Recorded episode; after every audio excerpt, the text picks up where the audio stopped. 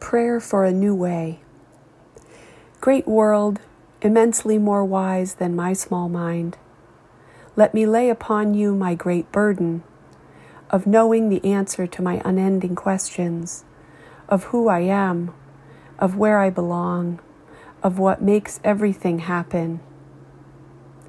This week on a walk in a far off, rare wood, I did well in relinquishing my relentless clanging swords of inquiry, and earnestly asked from my dunce's seat what you would say to me.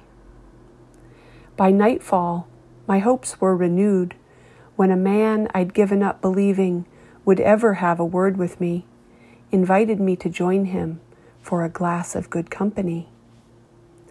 The joy of my heart only tempered by that sober feeling that my prayer for being shown a path was clearly heard by the trees, no distance at all from the great ear of the world.